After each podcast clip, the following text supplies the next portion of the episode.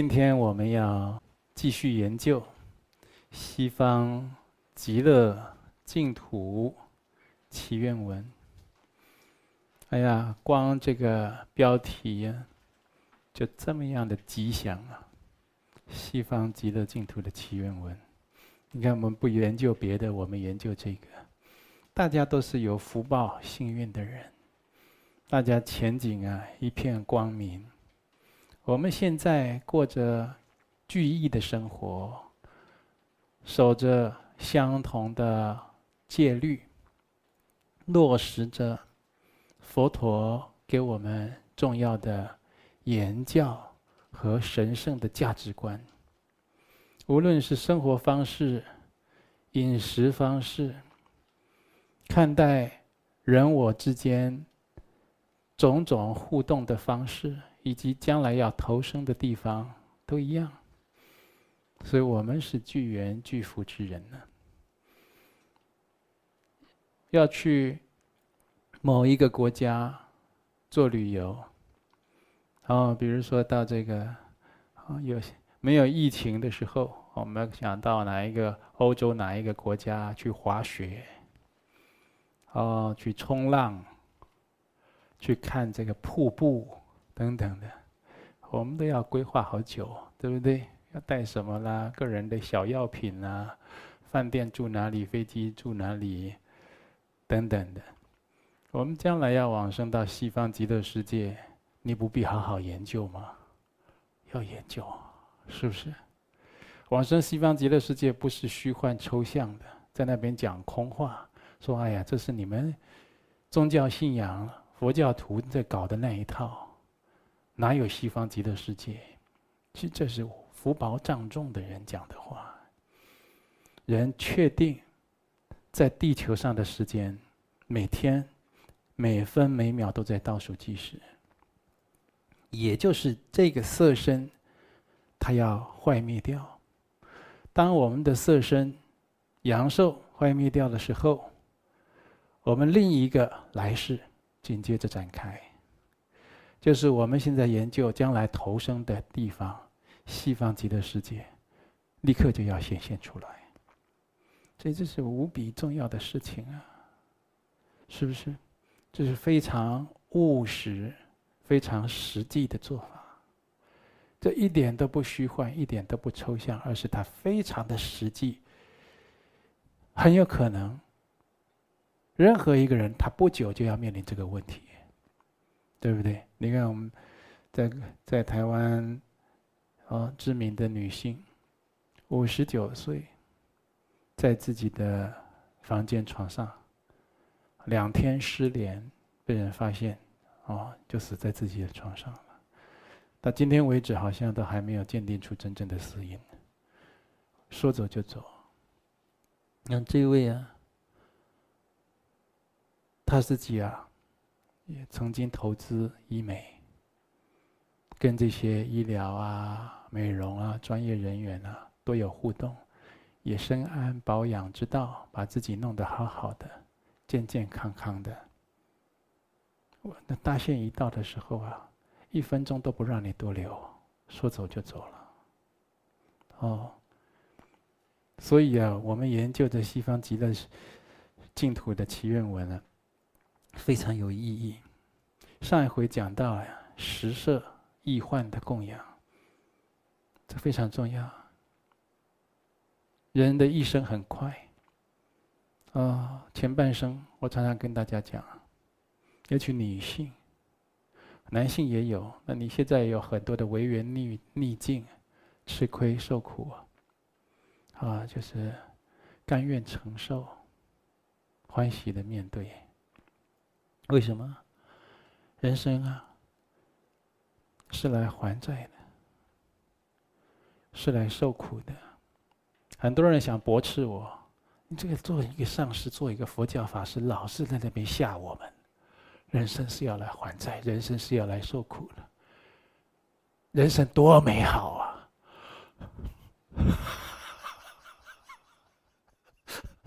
人生要及时行乐啊！要我那脑袋要想好的，不要都想负面的嘛。你想负面的，就是受苦啊。开示的好像也很好，讲不通的，为什么呢？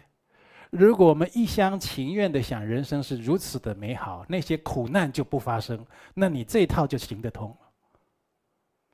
如果你一厢情愿用任何方法，甚至催眠自己，这人生有多么样的美好，而苦难所却不停的上演，包括自己，包括自己亲爱的人，每个人非死即伤，你还催眠得下去吗？所以啊，实在跟各位讲，修学佛法的好处太大。它可以帮助我们关照到法界的实相，就是宇宙、人、人的一生，他所有的真谛的道理。修学佛法，你可以去关照到，可以去洞悉到，你可以在自己的心里去印证到，确实是这样。人是来受罪的，受苦的。你年龄越大。你越听得懂我讲什么？人是来还债的。如果后面再加这个人，他是来修行的，他会修行，那这个前面的受苦还债就变得有意义。这就是我跟你讲，我们上回讲的十色易幻的供养。人的一生很快就过了，我们在看人的一生哦，你看很多的。连续剧，哦，康熙帝国啦，哦什么，啊什么，啊好多啊，那是武侠片、古装的、现代片的人的一生啊，在演人的一生都很快，几十集、五十集、九十集，他一生就过了。那追剧的人呢，追了两个眼眶黑黑的，在那边看个一个礼拜，人的一生 就过了。那追剧要小心，身体会搞坏。啊，脑袋小心烧掉！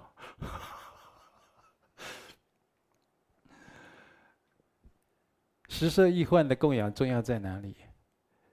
大部分女性，或者是男性也有的是业重的人，你现在吃亏受罪，前半生都在为别人付出，都在还债，都在受苦。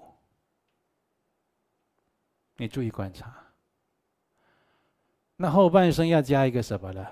有修，每个人都有这种根基有修吗？不一定，但是你就要会供养。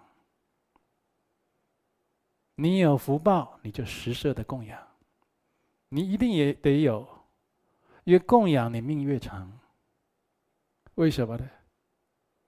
你每天都要吃喝衣食受用，是不是？你那些吃喝衣食受用，通通供养上师三宝。你就修积你的福寿，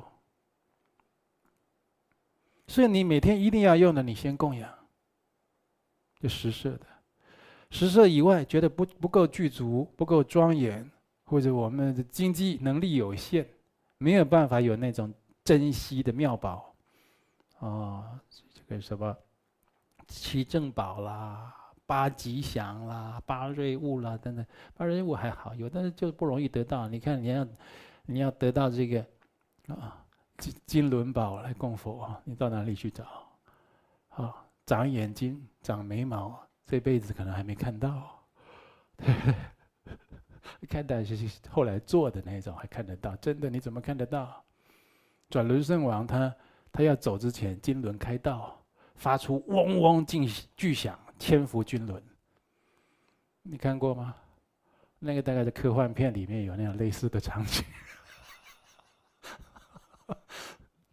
对不对？而我们的能力呀，就没有办法背叛，用观想的、异化的观想，不是不是乱想一通、随随便便的，也是很很庄严、很清楚、非常诚心诚意的。啊，这个很重要。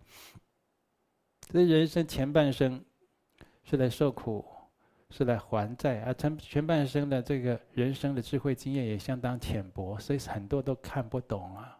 都执着看不开放的放不下的了，所以吃苦就是更加剧烈，对不对？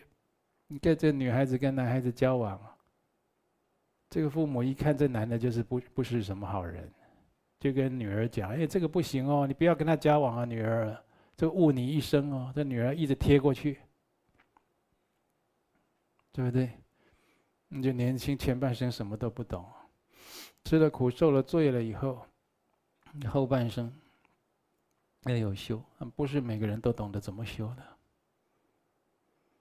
你看我在跟出家出家僧团的聚会，我常常跟他讲。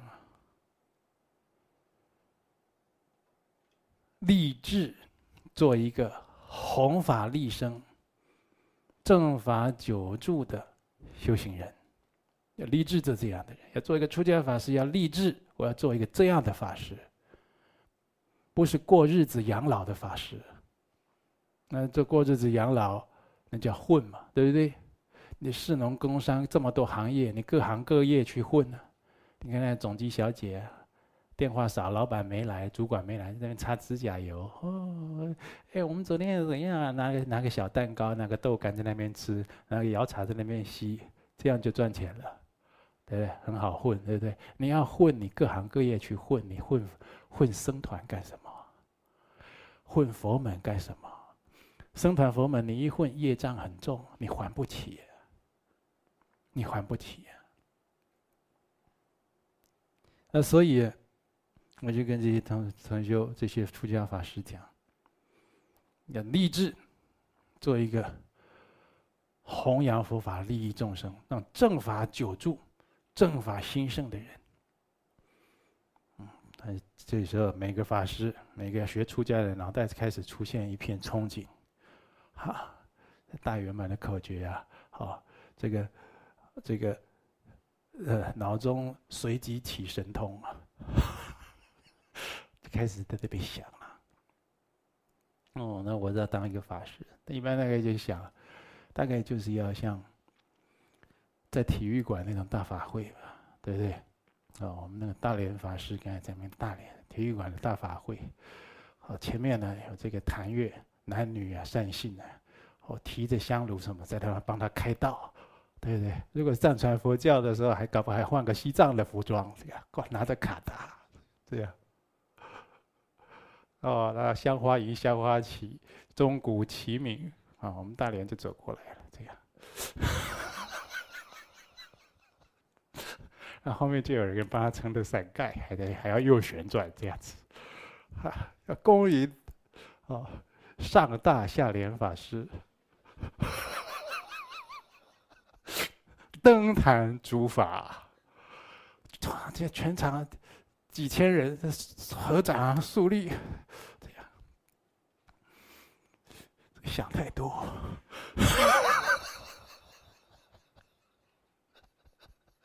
如果你立志就是立这种志，那这个方向就错了。立志就学正法，就这个叫什么？这个大概也离不开铭文吧，对不对？你要当个大法师哦，万人敬仰。众生拥戴，那那个人家就讲你好啊坏啊这些，哎呀，这这里去过失很多，过患很多，啊，也会影响自己清净心。我有资格讲这种话，对，因为我常常进场的时候都几千人，对不对？我自己知道，啊，我也知道那种进场几千人什么滋味，啊，不能说的滋味。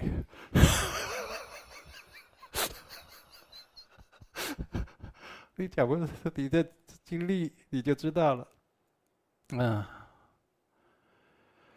人就是实实在在的、平平安安的，就是依教奉行最幸福。人家立志做一个清净如法的修行人，就是想，我一定让正法久住。我自己在这里，哦，我上课讲过，你安立一个好像僧像，哦，或者居士的像、法师的像，如理如法的。漂浮我的自信，降服自信的烦恼，这个叫正法久住。嗯，这先我起码佛法住在我这里了，对不对？然后因为我安我安立这个相，让人家都随学起敬信。哎呀，我很想跟你一样有这种功德，我被你感动，被你摄受，这个法是好，就是这样。不要整天在那边想那种画面的。我跟你讲，为什么呢？有的人是来做这个事的，有的人他不是来做这个事，大部分人不是。那有的人呢？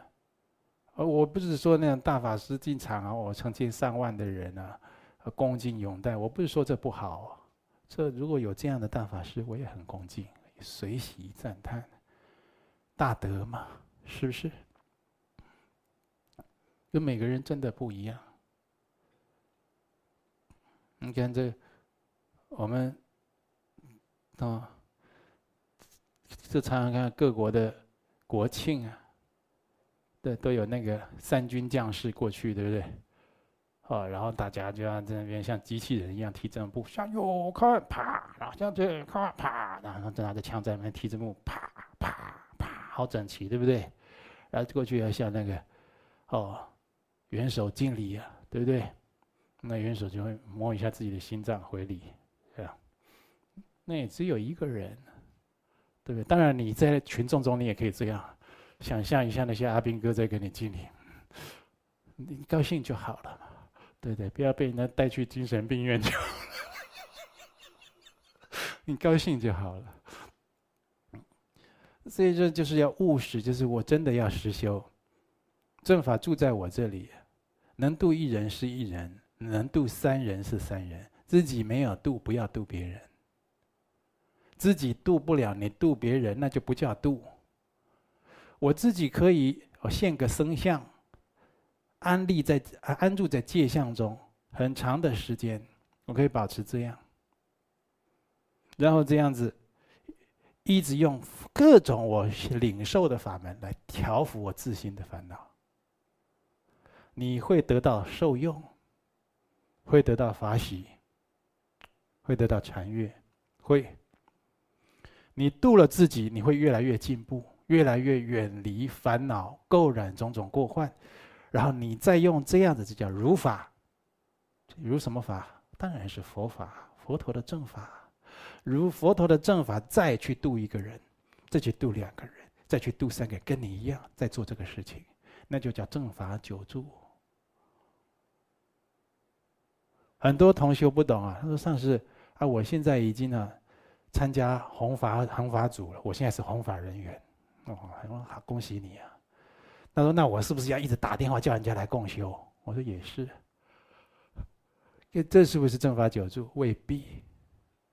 那个叫做邀约，邀约人家参加共修，这当然也是一种善巧度人的方法。好，邀约你来听我们法师、我们上师开示啊、讲经啊，好来皈依佛门、受戒，这当然也是很好啊。嗯，那所以话也讲回来，我不要讲远了。前半生吃亏受罪受苦，后半生你离不开广修供养。如果你的剧情是这样写的。你前半生吃亏受罪受苦受种种的磨难，你已经磨出智慧经验了，不要脚步再踩错。后半生你广修供养，如果你有，这叫修福。如果你还能修一点慧，那更好，福慧双修。如果很多人会修不动，你信不信？我现场考要不要？你们哪一个要？我现场考，你修不动，我这头脑还还可以记着几句。经文啊，秘法啊什么的，你们信不信？我这头脑还可以记得几句，我考你绝对考得过。你们谁要让我问几句？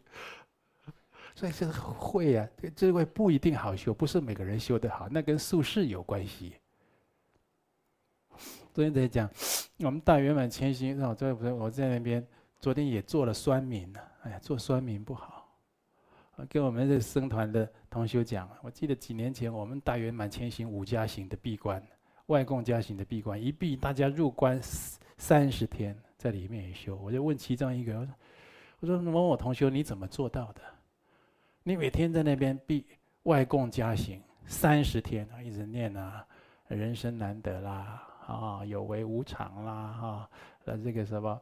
轮回过患啦，等等等等，每天在那边修，每天在那边念，一天四做法，不见天日的，对你是怎么做到？你出关的时候，我考你，你一句都讲不出来。我说你怎么做到的？你每天不是要一直念、一直念、一直念那些东西？我就是照着那个考你的。我说你闭关三十天，我来问问你，哎，什么叫做有为无常啊？什么叫做轮回过患了？啊什么叫清净善知识？哎哎，讲不出来。我就真厉害。你每天要一直念、一直念，然后反复思维修。那些东西三十天出来，一问三不知。他他还会说，上师那个弟子啊，比较熟的部分，上师刚好没有问到。我就说你，我又没有阿兹海默症，啊，我还记得我问了你好几题耶，这样问那样问的，你每一题都是刚好你没有准备到的嘛，就这样。有的人他真的没办法，你你信不信？他真的就是修不起来。那你那个闭关有没有功德？还是有的。那三十天起码没有出去杀人放火了。所以你如果能够修福，实摄易患的供养，那后半生的剧情要变成怎样呢？广修供养，牺牲奉献，不要跑道场。不要攀缘，一门深入修到底，然后你前半生有剧情了嘛，对不对？然后你再写后半生。哦，这是前半生吃苦受罪，这后半生，哦，就是广修供养，能够福慧双修更好。后半生结束了呢，它是不是有一个终点？对不对？往生极乐。很多老菩萨就是这样。他真是非常虔诚，一门深入，死心塌死心塌地的。前面我都还你了，啊，我不懂得走错了，我也忏悔。我用我后半生来补，后半生，你让我吃素、学佛、做善事，我做牛做马，是再苦再累，我可以延续我前半生的苦，但是我后半生要有修，特别是临终、老年要有修。你如果后半生不让我修，嗯，做不到，我一定要修。你看现在的一些大陆一个女尼师，啊，在文革的时候好像就是强迫还俗嘛，啊，不能让她穿僧服。他还俗了以后，啊，这人还健在哦。那女尼还俗了，要穿着工作服，在这个工厂做事的时候，整天的念佛持咒。后来改革开放了以后，立刻穿回僧服，继续出家。修到怎么样呢？修到他们附近的山神呢，来顶礼供养，要来拜他为师。那些山神还跟他说：“经过我们这样，长期观察，地球不是久住之处，所以我们想找一位真正的善知识。我们观察你很久了。”刚开始变很多的钱在他的官房，他在地上到处有人民币哦，闭关有这个事情啊，对不对？那比那个什么基督教，基督教的，好赞美主就捡到钻石那个也差不多了。不过听说他好像走了，是不是？这两天他走了，你看这个侍卫就知道，他对这个世间事还是蛮这个观察的。你看他，他真的有实修，连鬼神都要拜他为师，都亲近他。那鬼神有神通的，你表面一套，私底下一套，他都知道的。有的时候你正在做不如法的事，那鬼神就站在你旁边，在那边骂你，在那边吐你，吐的让你那边等一下就是感冒发烧，他给你吐那个阴气，吐那个病气，你都不晓得。啊，所以一定要广修供养，实设的易患的，这不用什么高深的哦。我不是说这个境界领域不深，这领域也很深。供养有七，法供养为第一嘛，对不对？那对，就是说你要广修供养，你要前半生不怕就吃苦受罪还债，后半生我一定要修了，我修到底，因为我剧情一定要写成。往生极乐。一定要写成这样的剧情。啊，所以就上次讲这些很重要，这些很多人都男女老幼，你懂得的都可以修。啊，要就常常供养。今天呢，继续接着讲啊，呃，我讲到那个僧团，那这僧团，我刚才举了僧团例子，举了一半没讲完。嗯，就是说。这僧团呢，就是说，你要有修。如果你能修到出家，那那就算随喜赞叹了。如果你没有办法修到出家，你也要安住到界相，安住在界相上。嗯，那么就是说，学佛修行的人呢？你会不会有孤单、孤单寂寞的时候呢？会不会有啊？同学，你有吗？你学佛啦，有没有孤单的感觉、寂寞的感觉？哦，很多人都是没有。我那个眼神啊，就很笃定。意思啊，我这个哦，这个奉献三宝，无怨无悔，这样这样，情操啊，感人肺腑。啊，一切才怪嘞！我们讲实话，有没有寂寞的感觉？有啊。所有的人在追求欲望，只有我们要舍弃欲望。那些所有的人，包括了你的家人。也许你先生、你太太、你小孩、你爸爸妈妈、公公婆婆、兄弟姐妹、你邻居、同学、同事，所有人在追逐无欲，而你是要舍弃无欲。你怎么不会孤单寂寞？你的道路里面去向根本不同。那出家的法师完了，好，尤其是这个世道哈，物欲，你这么样的被。被凸显，啊，求之若渴。大家都在追逐物欲，为为了就是争一点利益，可以你死我活。这个时代，那出家法师怎么办？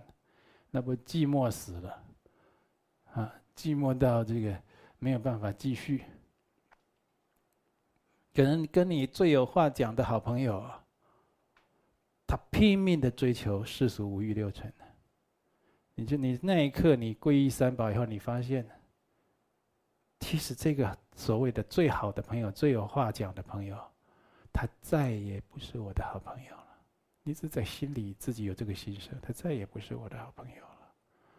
我们方向不一样，你可能还勉强试着攀援一下，假装一下跟他有话讲，可是你心里真是不是滋味，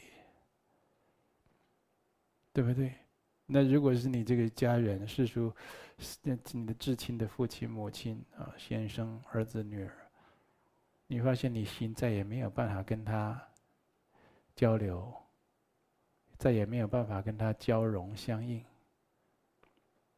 你心里不会感到寂寞？就众人皆醉我独醒，在你的生活圈里，众人皆醉，你自己醒着。你有没有这种寂寞感？有吧？你看我在以前在台北，啊，总持佛院，他还讲了这个，还讲的时候都还拿出我的秘籍，叫做什么？的寂寞的笔记本啊，寂寞的修行笔记本，那就是以前的一些师长、以前的师兄、一些先进的一些修行的过程。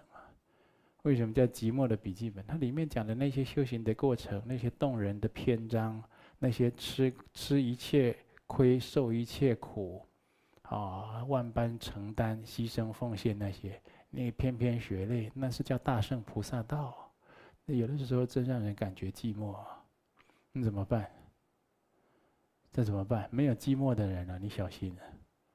为什么？你可能在五欲中。一般人在。无欲中，他他会淹没自己的觉察。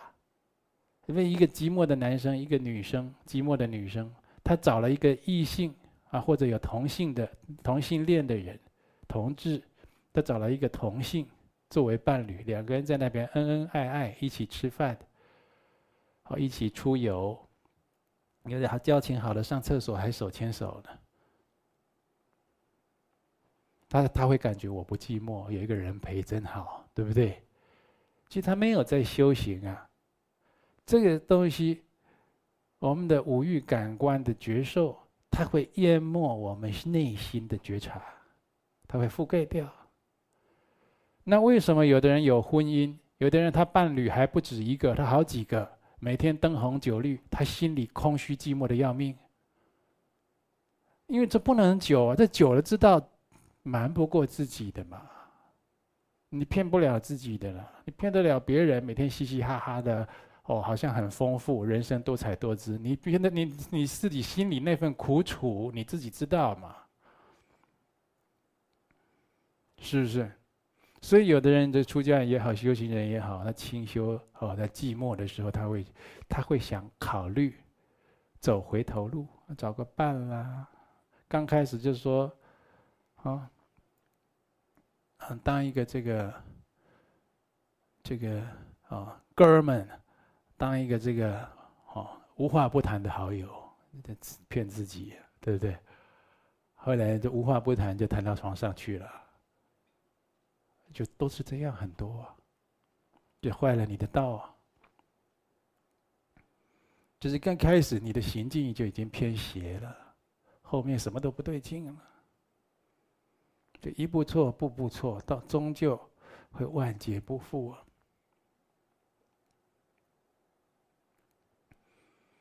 然后呢？所以就是说，那一个出家人或一个修行的人，大家都在舍弃欲望，而你却追求欲望。所以有的人他心里很苦，他要找找一个师傅去去学习。师傅怎么把找怎么找嘞？现代人怎么找师傅？你知道吗？你划手机呀，你上网找。打字，最好的师傅，他就跳出来。最好的师傅就是谁？第一个是谁？第二个是谁？第三个。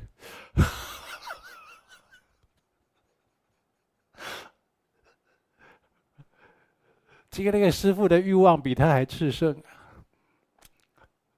但是那个师傅很厉害，他把自己隐藏包装的很好，让你觉得这一个师傅他可以解决我内心的。痛苦烦恼，那就叫邪师啊！所以是这样找师傅的，那就是蒙着眼睛，走到马路上，走到快车道上去了堕落是早晚的事情。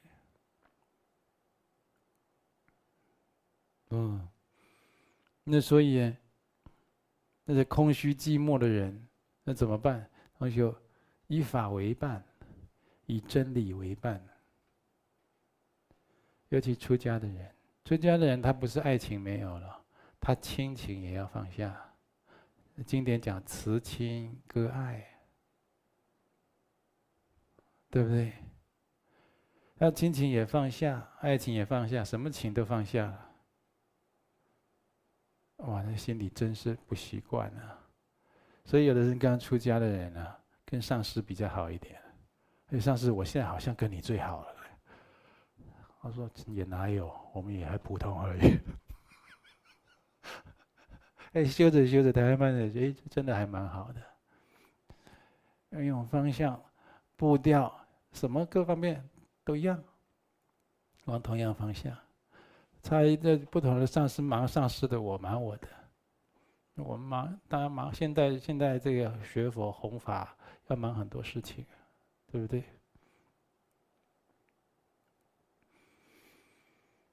就是这个人，他舍弃了世俗的五欲、情爱。出家在家都一样啊，因为你没有出离，就是修假行；没有出离，你就是修假行。出家在家都一样。你说这在家人修这么久，为什么道业不尽？出家也有，但在家人更多，修这么久，为什么道业不尽？他没有出离心，他跟你搞表象。你比如说，今天要穿居士服，你看哇，你看这两排庄严啊，披着这个法袍，穿着白色的亮晶晶的，那个西藏花边的，有没有？对不对？但这些是修真型的。不是说这是假型的，他剃头发也去跟人家剃的短短的，不化妆，不化妆我有点意见啊。不化妆不代表啊，你的身体啊体臭汗酸味你不用处理啊。那有的人，如果你的身体有体臭汗酸味，你还是要处理一下，看你是要喷的，要抹的，还是要什么？宁愿让人家闻到一点香水味，也不要闻到恶臭难闻的味道啊，是不是？嗯，啊，然后呢，要带念珠，念珠就带了。那法器，法器也带了，这就是修表象。这个人，这个配备也有，那个配备也有，各种配备，这个甲种服装啊，对不对？就是没有出离心，这就是去修假行，修假行。你再去戴上那个五方佛冠呢，我看你就快要成佛了，可以假到这种程度，你看看。那五的五方佛冠戴起来，表示你这头脑里面呢是五智充满，跟佛是无二无别的。嗯，要戴呢还不容易，那买一顶才几百块。那想大家想过一过做佛的瘾，大家自己去买一顶回家绑起来，照镜子，哦，我我看你要摆什么 pose，拿什么法器这样。过完了瘾，别忘了生发出离心。没有出离心都是假的了，做做样子的。所以出离心也是佛法。那这个人他开始修行，在家也好，出家也好，慈亲割爱也好，他会寂寞，要以法为伴，以真理为伴。那昨天我也跟那个僧团讲，什么叫做什么叫法，什么叫真理？大家就说：“那佛当然就是佛法呀！”啊，这多么多么典型的一个答案，对不对？我现在问大家也会什么是法？那就是佛法、正法，大家都会讲。那么第二个问题，我就问你：跟佛法很熟吗？你们关系怎么样？你如果是……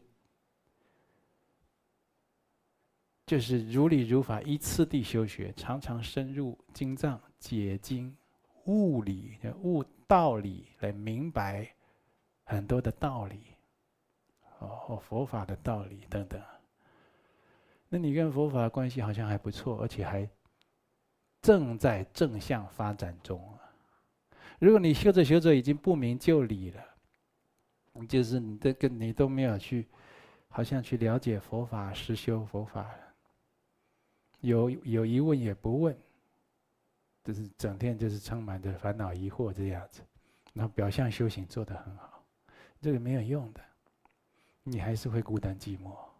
你看到人家成双入对的时候，世俗五欲生活，它总有精彩美妙的时候，对不对？有那么一段，很或者有的人有比较有世间福一点，它比较长一点哦，你很多段的也有。那是那些我都不要，那些那其实那个看前面知道后面看前面你肯定知道后面的，同学那不必神通啊。我们在座好多菩萨，你看这个年轻人这样，你大概知道他后面怎样了吗？人嘛，就是就是就是这这几种状况而已嘛，对不对？呃，所以你如果与法为伴。你哪里会寂寞？所以依法为伴的人，纵使他自己啊，在岩洞里面，在深山丛林或者在茅棚，或者他独自闭关，他很丰富啊，他内在非常的丰富。你看那释迦牟尼佛的那个很多的电影也好，话剧啊，或者佛像。画的那个唐卡图本身故事，那佛佛佛陀成道不是这样哦，他大微笑。哎，这个人怎么一个人坐在那个森林里面，把自己饿得跟排骨一样？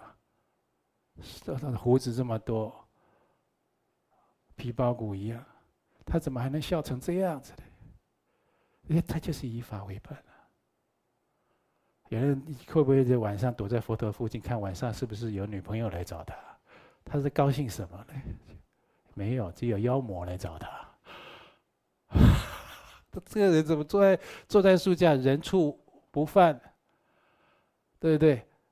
我都没有对任何人不好，那些妖魔还要来整他呢？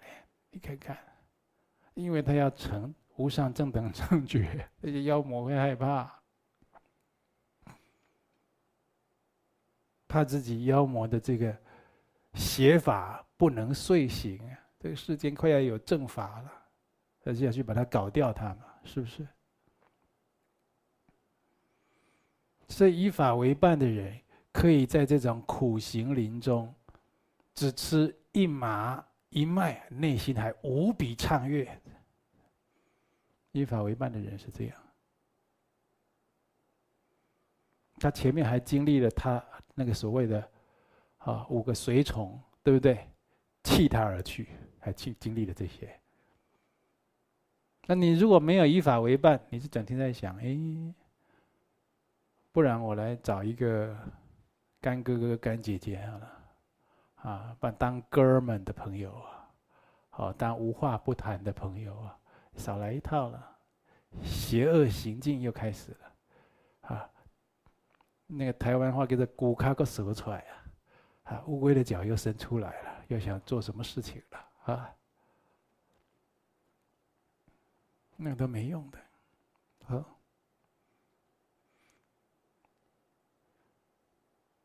所以，同修能够能够做这种修行，特别珍贵。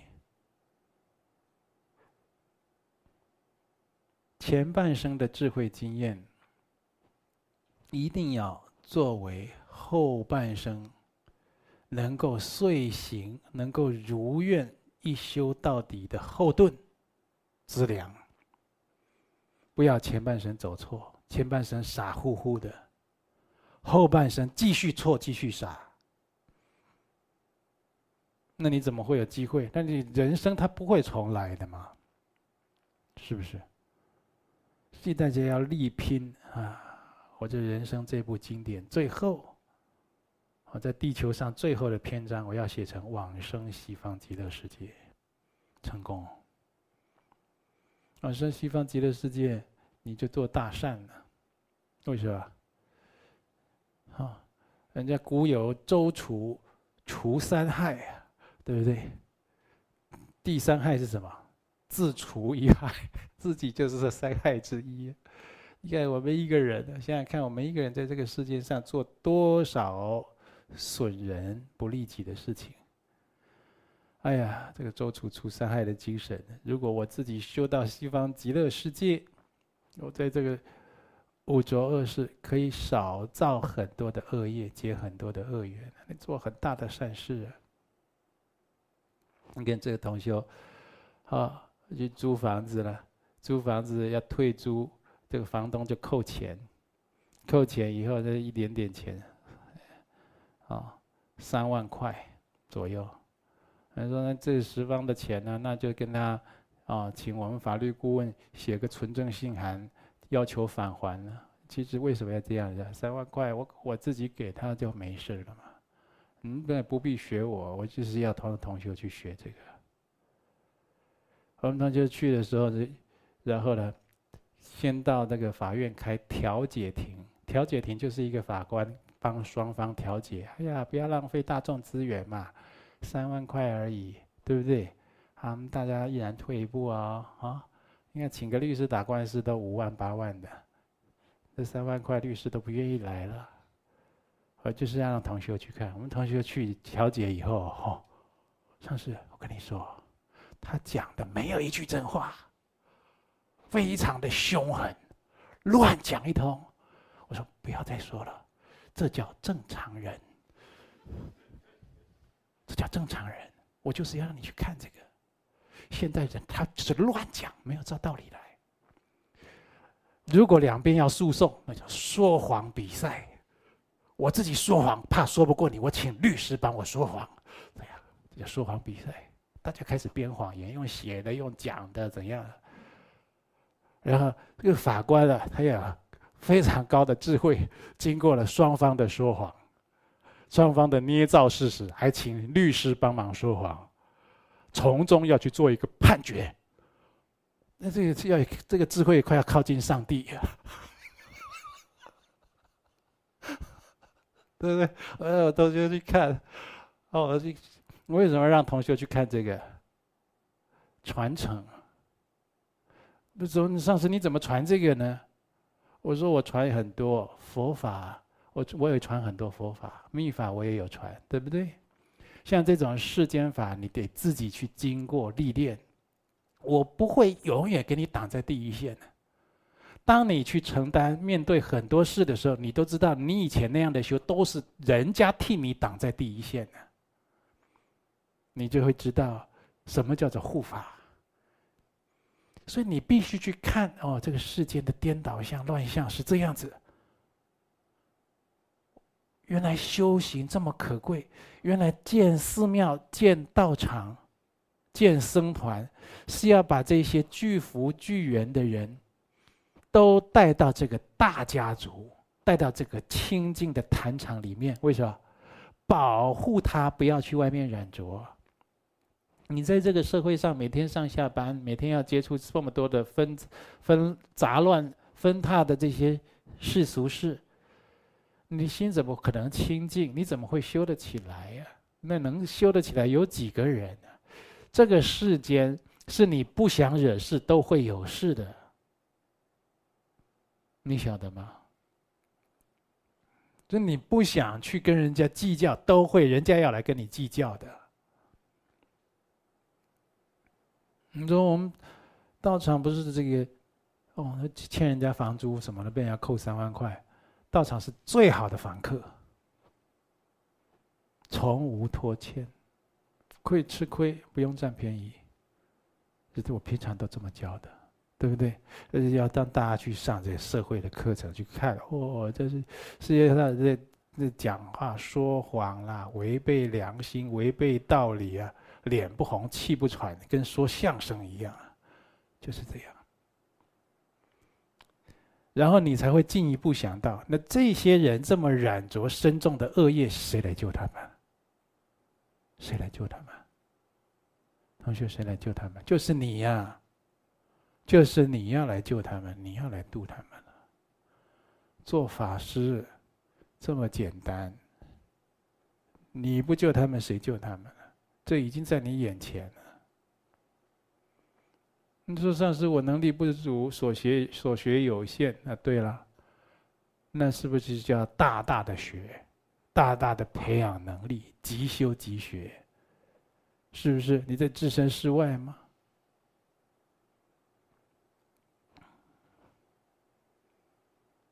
所以这个一停就和解掉了。那好，那一人让一步，和解掉了。反正你已经得到这个效益了嘛。这世界上的人，不是你跟他讲一些善言善语，他就会听的。你要晓得这些。或者他假装听啊，好，是是是，阿弥陀佛，非常感谢。后面他不知道要做什么事情，这是一个五浊恶世。那这样的五浊恶世，你不求处理，求升到西方极乐世界，那你要度这些人，你真的要有三头六臂啊。三头六臂指的就是你一个脑袋啊的的智慧还不够，你要三个脑袋。八个脑袋，要很多只手，就能力很大很强，你才能搞得定，对不对？不然你怎么搞定这些？你搞定这些之前，你还要先自保呢。你还自己要有修，那你自己要生发出离心，自己要往生西方极乐世界有把握。